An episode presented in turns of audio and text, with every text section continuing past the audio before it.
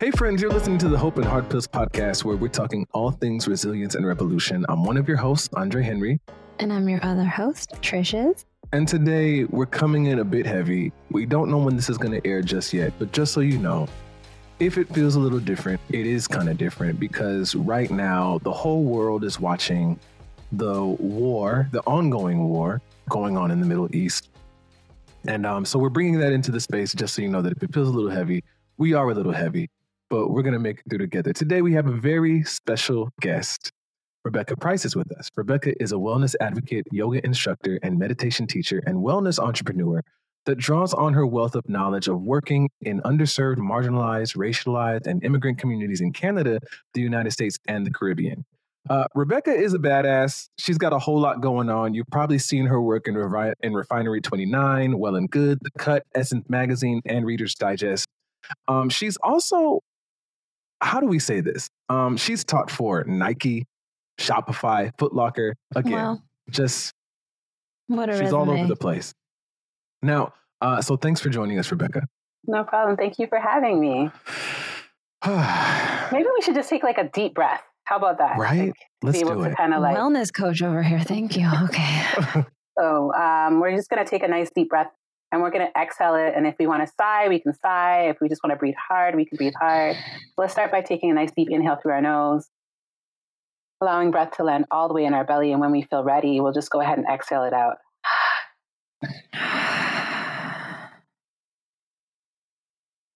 okay. Okay. Thank you, Rebeckah. That was very nice. That was I'm, so great. I'm a big proponent of always breathing and anchoring into your breath. It's like super important, especially as racialized people. We don't breathe enough. So, yeah. I mean, why don't we start there? Why? Do we have enough time for the why? Uh, um, but you know, I just think that in general, a lot of us are just living in a state of like surviving Yes. Right. And um, in order for us to survive, we have to compromise parts of who we are and our bodies. And one of the first things that go out the window is breath, as far as I'm concerned. Mm-hmm. We don't, we're not, when we're babies, we breathe better than as we age and become an adult and we feel things like trauma and live in systems that oppress us, that our breath is something that becomes more shallower and shallower and shallower. And eventually we lose that anchor that's there to kind of mm-hmm. like guide us throughout life. So we we take it for granted because this is an involuntary function of the body. Yeah, mm-hmm. but you're saying that we need to we need to take time to breathe more deeply. Yeah? Yeah, I think that we have so much tools that our body gives us, right? Mm-hmm. Um, you know, we embody some somatic practices, right? Mm-hmm. Um, and one of the coolest things about breath is that it's there, it's free, um, and it's collective, right? Like, you know, because yeah. people think, because like, come on, I'm in wellness, so like everything you have to pay yeah. for, right? So, um, yeah. to be able to do practices that are accessible and free, right? Um, mm-hmm. As long as you're able to access your breath. Um, and for those who can't access their breath at the capacity that they would like to, just being able to access it at whatever capacity you can is something better than nothing, right? But, um, yeah. you know, being able to tap into our breath and hold space for ourselves in those moments yeah. is really important. And I don't necessarily think that um, we've been taught that as a tool.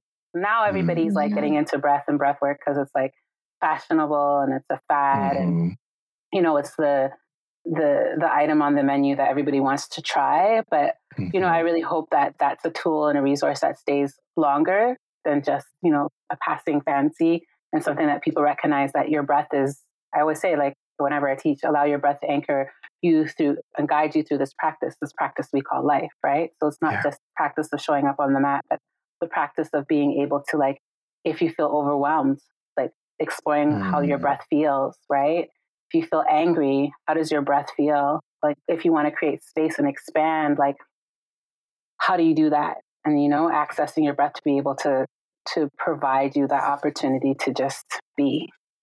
Yeah. You, I'd love to. I'd love to hear more about how we make these spaces more accessible.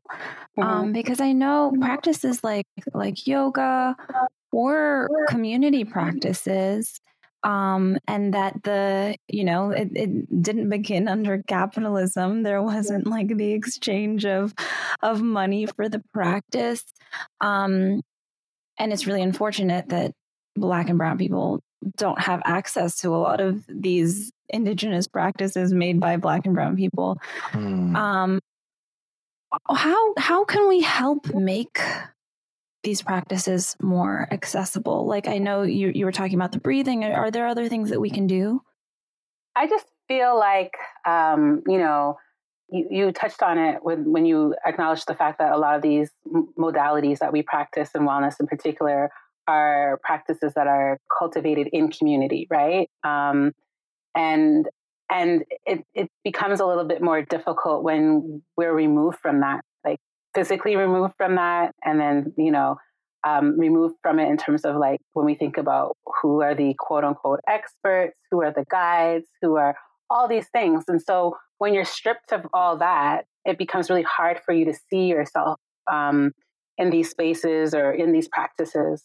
Um, and so, like, a lot of my work has centered on creating space. So for Mhm. me, I thought of when I went to do my yoga teacher training, it was all about creating spaces for people who look like me.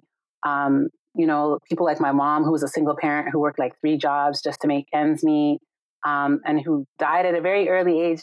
Personally, I believe because you know she got cancer, but I also think the Yeah. cancer was something that was because she was so busy surviving, not thriving. Yes. And we tend to forget that a lot of these practices that, you know, meditation, yoga, Qigong, like all these things are done in community. Like when you go to the park, sometimes you see a lot of Asian people in the park doing Tai Chi, like in community, Mhm. right? And so Yeah. therefore it's like a community practice and, and an individual practice. Self-care is community care and community care is self-care, right? Yeah. Um, and so really recognizing that. And so things that I've done is, you know, create accessible classes, right? Um, allowing people to meet themselves where they're at, not putting any rules and conditions around like um, how you show up to a practice. Um, Mhm. Also understanding that like a lot of people who come to my classes might be single or solo parents.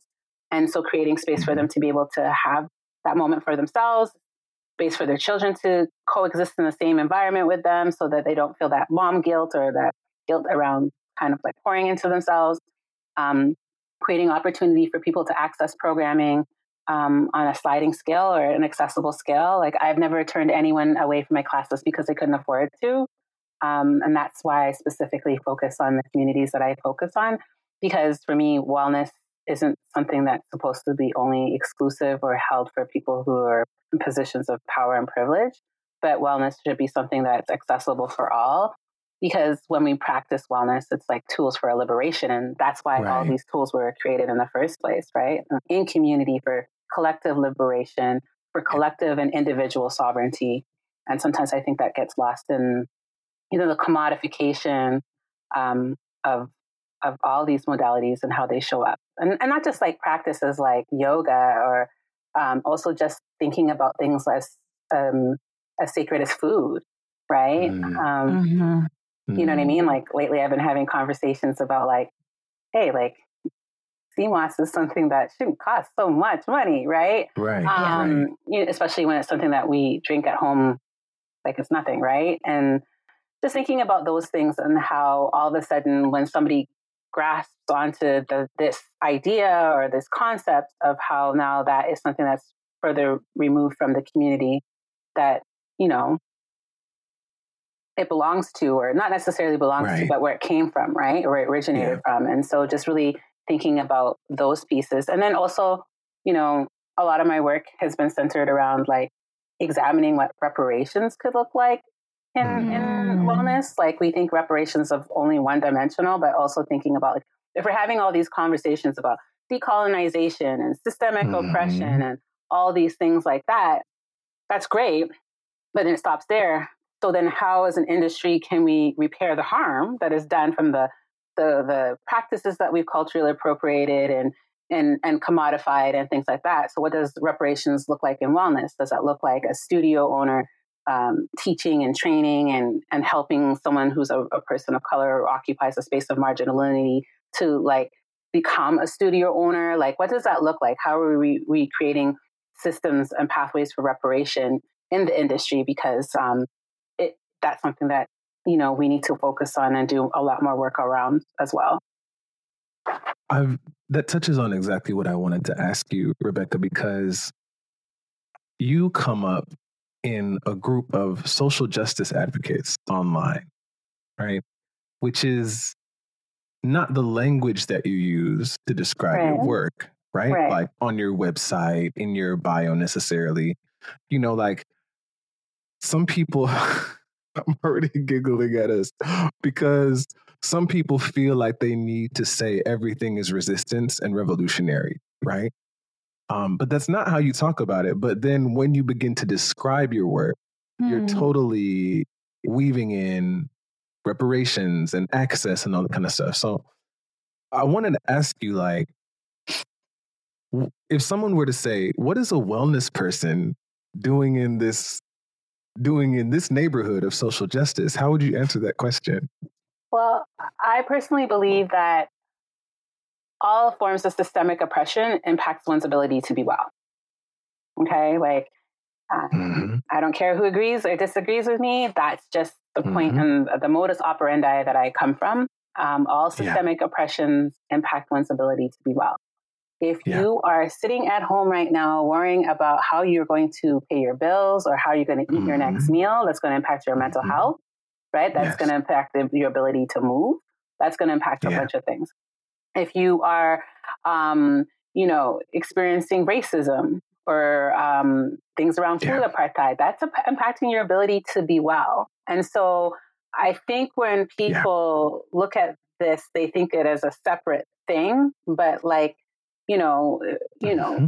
it's actually intrinsic in terms of the overall way and in, in terms of how we function, right? And so for me, yeah. um, with my background in like community development, it's it was just very like a no brainer for me to be able to be like, hey, like I come from you know a community. Um, I grew up, you know, within a culture like Rastafarianism, which is very heavily resistance mm. and very mm. particular about certain things um, and things like that of that nature. So for me, it just made sense um, for, to see the connection between all these systemic pieces and how they impact our ability to be well. And it's yeah. great that we can like acknowledge, okay, there's systemic oppression, but it's another thing for us to be able to say how it's impacting our well-being. And then I would like to take mm. it a step mm. further by saying, okay, this it's impacting our well-being. And then how are we supporting ourselves with through resources um, to be able to address this, right? Yeah. So the fact that I exist in this space is like, you know, I'm a curvy black girl, thick thigh, mm-hmm. save lives, like, you know, yoga teacher, right? Who, mm-hmm. you know, mm-hmm. likes to lay a meditation over a hip hop beat, right? And mm-hmm. hold space. And, you know, sometimes I might use some reggae rhythms or whatever, whatever, whatever, right? How that mm-hmm. is resistance. But the act of mm. me being and existing in this space is who I am is also resistance right? Yeah. That shows others that they belong here. The conversations about why you need to hold space for yourself, why it's okay for you to practice any modality of wellness, like why that is important is is is as resistance. The fact that yeah. others who don't look like me see me holding space the way that I do is also resistance, right? Yeah. And then the language around like wellness is our sovereignty and wellness is pathways to liberation yeah. um, is resistance, right? And so for me, I cannot separate the two um, right. because all of us on this call have lived experiences based upon mm-hmm. our systemic oppressions and the way intersectionality works in our life. And all yeah. of us on this call and you know in this conversation have had it impact our ability to be well. Yeah. Right. And so that's kind of like why I exist in the space the way that I do. I'd love to hear just more of your story. You mentioned a little yeah. bit about how your up, upbringing has impacted your worldview and um, what you've what you've done. But I just want to hear more about like where are you from? How did you grow up, and how did you get into the space? Uh, well, um, I come from the island of Jamaica. Um, hey!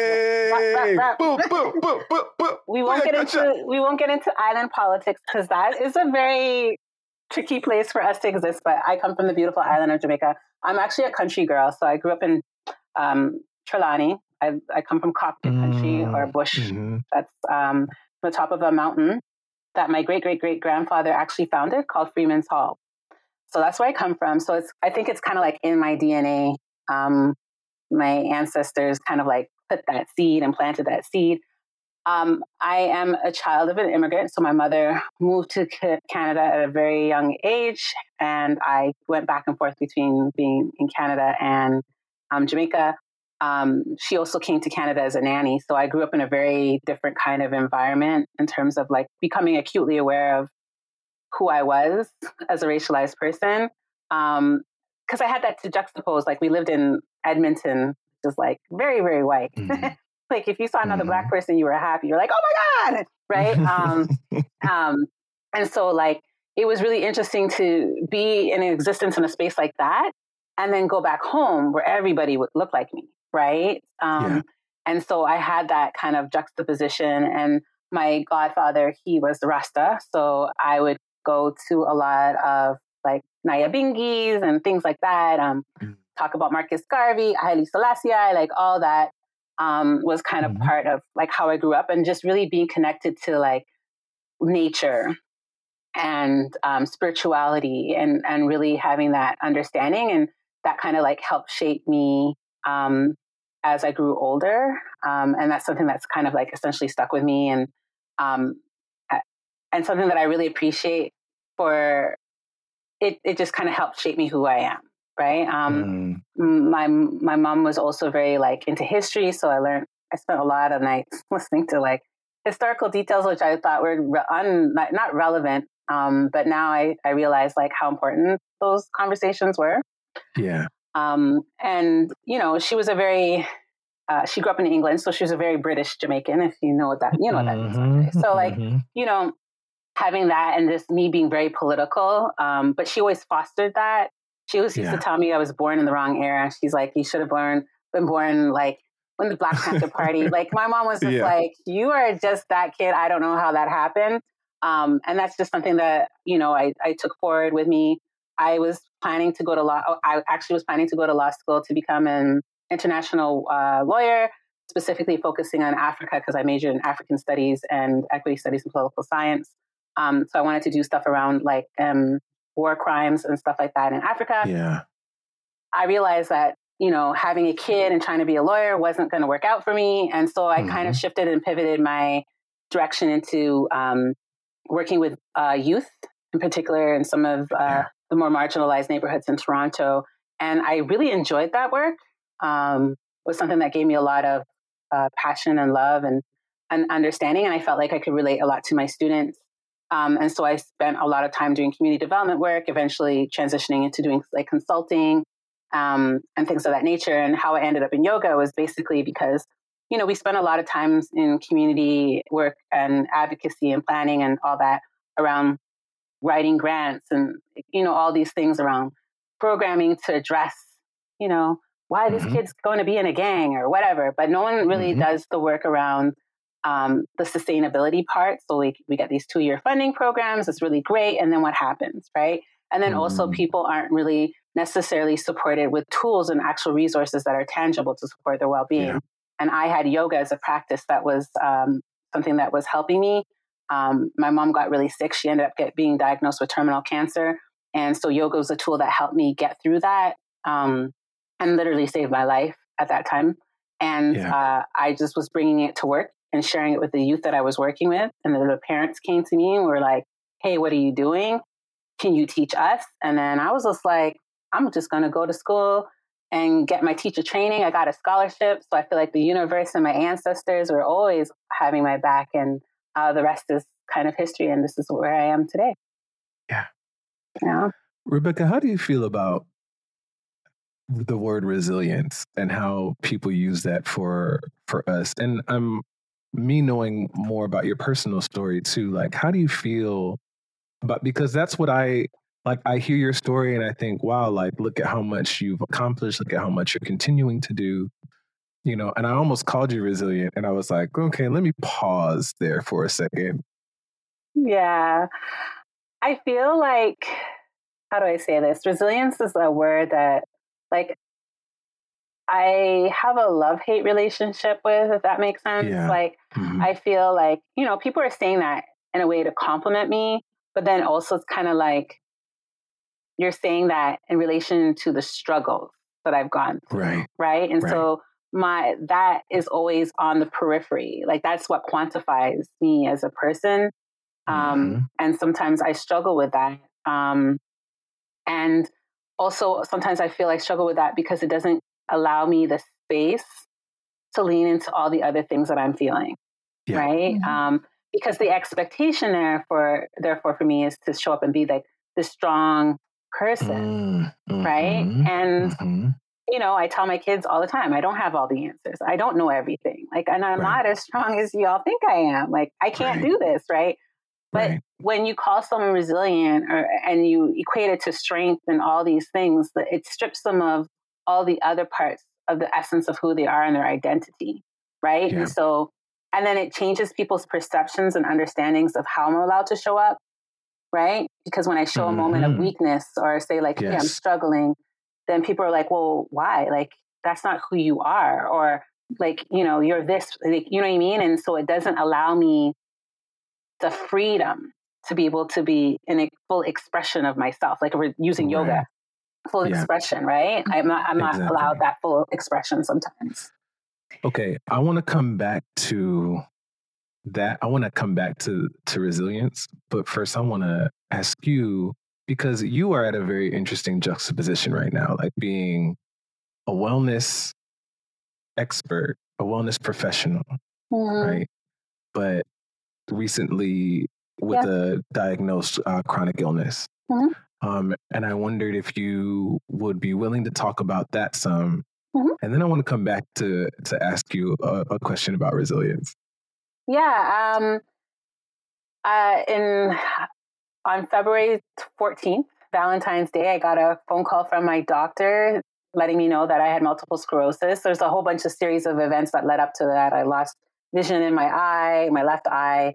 Um, and, uh, you know, all of a sudden I was hit with you've got, mul- you, we think you have multiple sclerosis. And I was like, how? Like, I'm this girl who, like, look, I got my reishi cocoa right here. Mm-hmm. I, you mm-hmm. know, I, I, I practice yoga, I breathe, I meditate, I do all mm-hmm. these things. Like, how the heck did I get multiple sclerosis? So, um, you know, you know, my, my family doctor and then subsequent neurologists were like, yeah, you definitely have lesions on your brain and you definitely have multiple sclerosis. And also that idea of like absence, you know, not understanding that mm. like black people can get MS. I was very, I, like the only person I knew who had MS was Montel, Montel Williams or something like that, who was black. I'd never seen mm-hmm. other black mm-hmm. people get MS. So I was very mm-hmm. ignorant to this understanding because to me it was something that was seen as white people only get that, predominantly white women, right? right? And so you know, it was just this weird space for me to be in. Um, and then like, you know, I, I held on to that for a while um, because, you know, my whole entire livelihood centers around this idea of movement and and and controlling my ability to breathe and my you know nervous system and all these things and then yeah to have an understanding of the fact that my immune system is attacking my brain and literally eating holes in my brain was a lot. Um, yeah. Because I'm in wellness. so, mm-hmm. you know, um, I sat with that for a little while and then I decided to have an open conversation about what that means for me as a Black woman um, in this space in wellness mm-hmm. and acknowledging the fact that I have a hidden disability right? I have a chronic illness that impacts my ability to be well.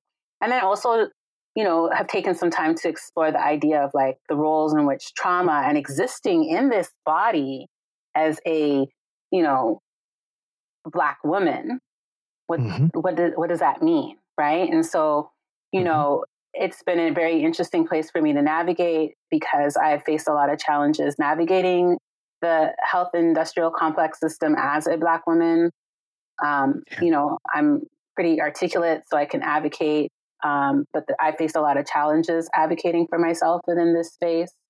Mm-hmm. Um, mm-hmm. And then also juxtaposing that against this concept, I've talked about this before of like in wellness, we talk about healing, healing, healing. Mm-hmm. And li- coming to terms with the fact that I have a disease that I can't heal, right? I have a disease that every day I wake up and it's something different, mm-hmm. right? One day I can walk, one day I can't. Today, I'm not going to lie, I struggle getting up and down the stairs. So, you know, yeah. my room is has been my little den for for for the moment. Um, and so, you know, it's just been a really interesting place. And then thinking about how I could use my platform to amplify the stories of other Black women who may not yeah. have access to the resources and the tools who may not be able to articulate their stories in the ways, right? And since I've come out and talked about that, I've had lots of people, lots of Black women reach out to me, lots of people who are people of color reach out to me saying, thank you for saying this. Thank you for talking about this. Yeah. Thank you for being vulnerable and, and letting people know of like the challenges that we face. Um, because Black women are the highest group of women who are being diagnosed with this, um, with multiple sclerosis right? Wow. Um, there is a gap in terms of understanding access to resources and supports when it comes to like medicine or disease modifying treatments, right? Um, and there's an uh, there's a gap in terms of studies done to address the ways in which you can treat someone with multiple sclerosis who is black, and mm. black women have um, a stronger propensity to have more deficiencies when it comes to multiple sclerosis. So not only are we being diagnosed as a, at a higher rate, but then we also have um, our, our, our cases or incidences of being diagnosed and having strong MS or like really bad MS is more pronounced than in our white women counterparts. Mm. So, first off, I mean, this sounds incredibly hard to mm-hmm. me mm-hmm. not just the diagnosis, but because of what you do, you know, yeah. and and you continue to do it. You continue to show up. you know, I I and so I don't even want to call this resilience. I want to know what do you call this? you know, mm. like what do you call what you're doing? I call this, and I told my friends this a long time ago. I've decided to make friends with this disease because not mm. only mm-hmm. does it impact my ability to show up and be a wellness entrepreneur, this impacts my yeah. ability to show up and be Rebeckah, right? So, like, mm-hmm. I'm a mom, right? right? Like, I'm a friend, right? Like, yeah. I'm so many other things. And so, not only has this impacted my ability to, um, you know, show up and be this yoga teacher, this person who's going to make you get into the zone through meditation yeah. or breath work, but it's impacted my ability to cook dinner, right? Mm-hmm. Get up out of bed to like drop my kids to basketball practice. It's impacted my ability yeah. to hang out with my friends. Right. Yeah. And so, you know, I'm in a space of processing grief, right? The grief of like, you know, I, I met someone and we were having a conversation and they said something about my MS. And I said to them, you know, I wish you met me when I was 100% Rebeckah because you're just mm. getting like 50, 60% Rebeckah because 100% Rebeckah was a vibe. Not to say that 60% Rebeckah isn't, but like 100% Rebeckah was a vibe, right? Um, yeah, yeah. Because like I suffer from fatigue, I suffer from mm-hmm. weakness, I suffer from all these things. And so, you know, um, I made a conscientious decision to make friends with this disease. Yeah. Because if I approach it any other way, I just won't be in a good space. So sure. I've yeah. decided like this is I have MS. I'm going to make friends with this disease. We're going to coexist in this body, right together. Mm-hmm. We're going to find things that'll help me navigate and work and maybe hopefully re- reduce and minimize the impacts of what this disease looks like and how it shows up for me. Um, but we're still going to continue to live.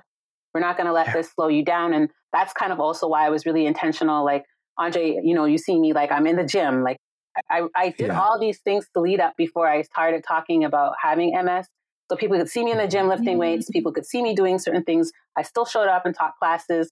Like I taught one class a week after I had lost use of my legs for a month because you know, mm. um, you know, I took a bout of steroids and ended up gaining my leg use of my legs.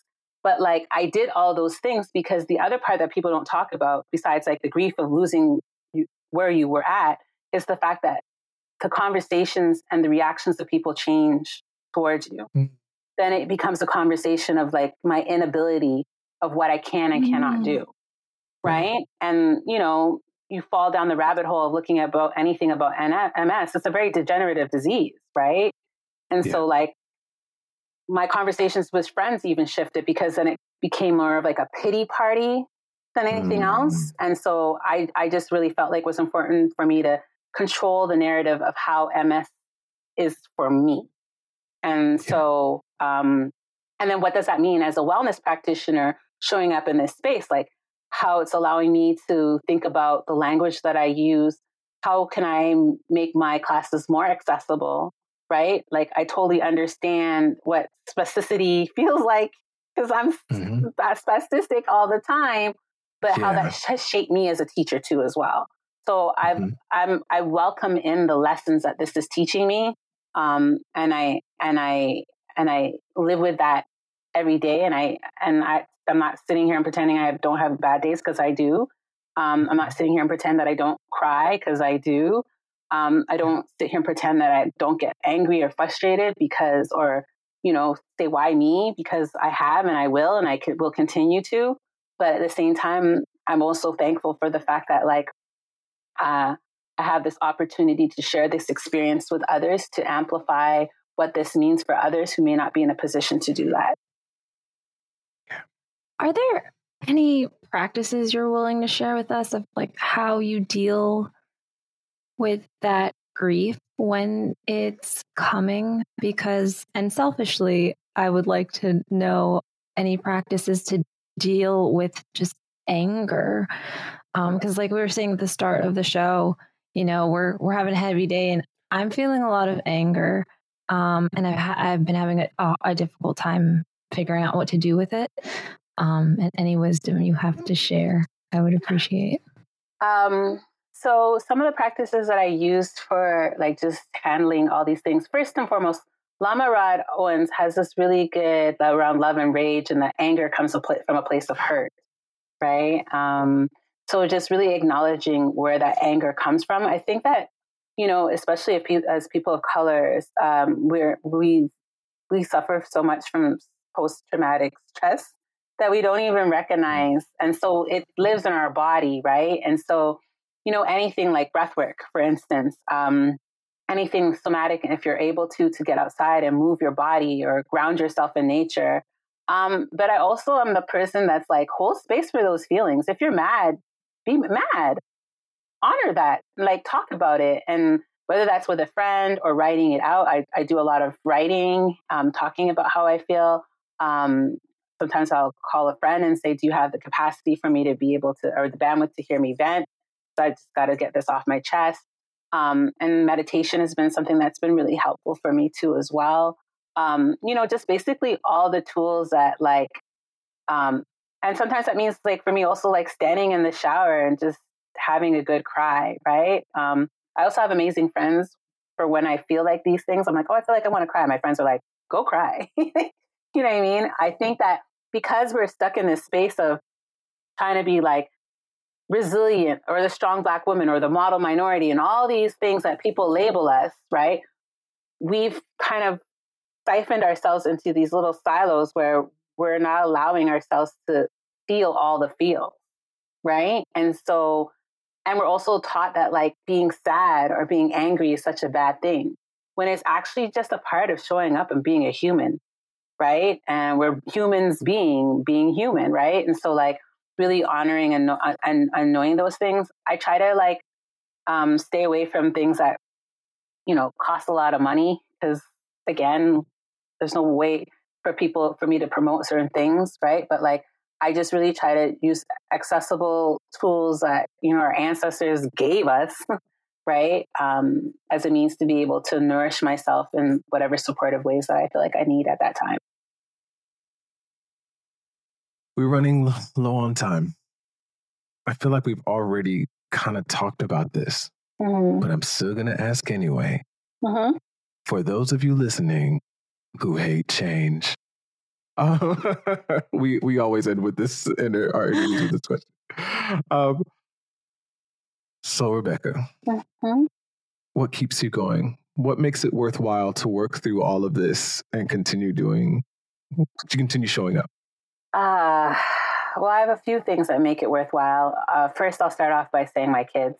Um, uh, they're my three hearts that live outside of my body. Um, mm-hmm. They give me reason to just wake up every morning and be. Well, I might get a little verklempt. Sorry. um, it's okay. Um, but also community. Um, yeah. I I just believe in community so much. I feel that you know I come from a culture and I come from a place where you know I got in trouble at school, and everybody on my way home would like you know, let me know that they knew that I was in trouble. So by the time I got to my grandma's house, you know, I was I, I already had been disciplined by everybody along that path, right? um, and stuff like that. But community is what gives me life. Like community is a life force yeah. for me. And um, I have always just been that person who had, uh, from a very young age, decided that I just wanted to, one, be able to look at myself in the mirror every day and see myself and say, like, how have I left this place a better place? And I think motherhood has also helped shape that for me just because it's provided me with the opportunity to say, like, I don't want my children or anybody's children because I'm I have my three physical children, but I have a whole bunch of kids. Like right now, there's like mm-hmm. 10 kids in my living room right now. Um, mm-hmm. But like, you know, who also are my children, right? Um, yeah. Um, how could I leave the world a better place for them? And for me, it's always been, been about like, we are here and my purpose is change. Like, I believe I was born here right. to uh, change. So for me, it's all about that community and my children and just holding space the way that I do is important. Well, thank you so much for being here, Rebeckah. Thank you for having me. Yeah, it's been great. Okay. And thank you all for listening to the Hope and Heart Fills podcast again. You know, we're going to put Rebeckah's information in the show notes. We're going to turn it over to Ross, and he'll tell you all about, ah, damn it, I forgot to tell you all about Patreon at the beginning. But he'll tell you all about it in a moment. And um, you'll hear from us next week. Bye. Bye. Thanks for choosing to listen today. You can catch up with our hosts online Trishes is at Trishes Music, that's spelled T R I S H E S, music on Instagram, TikTok, and Twitter.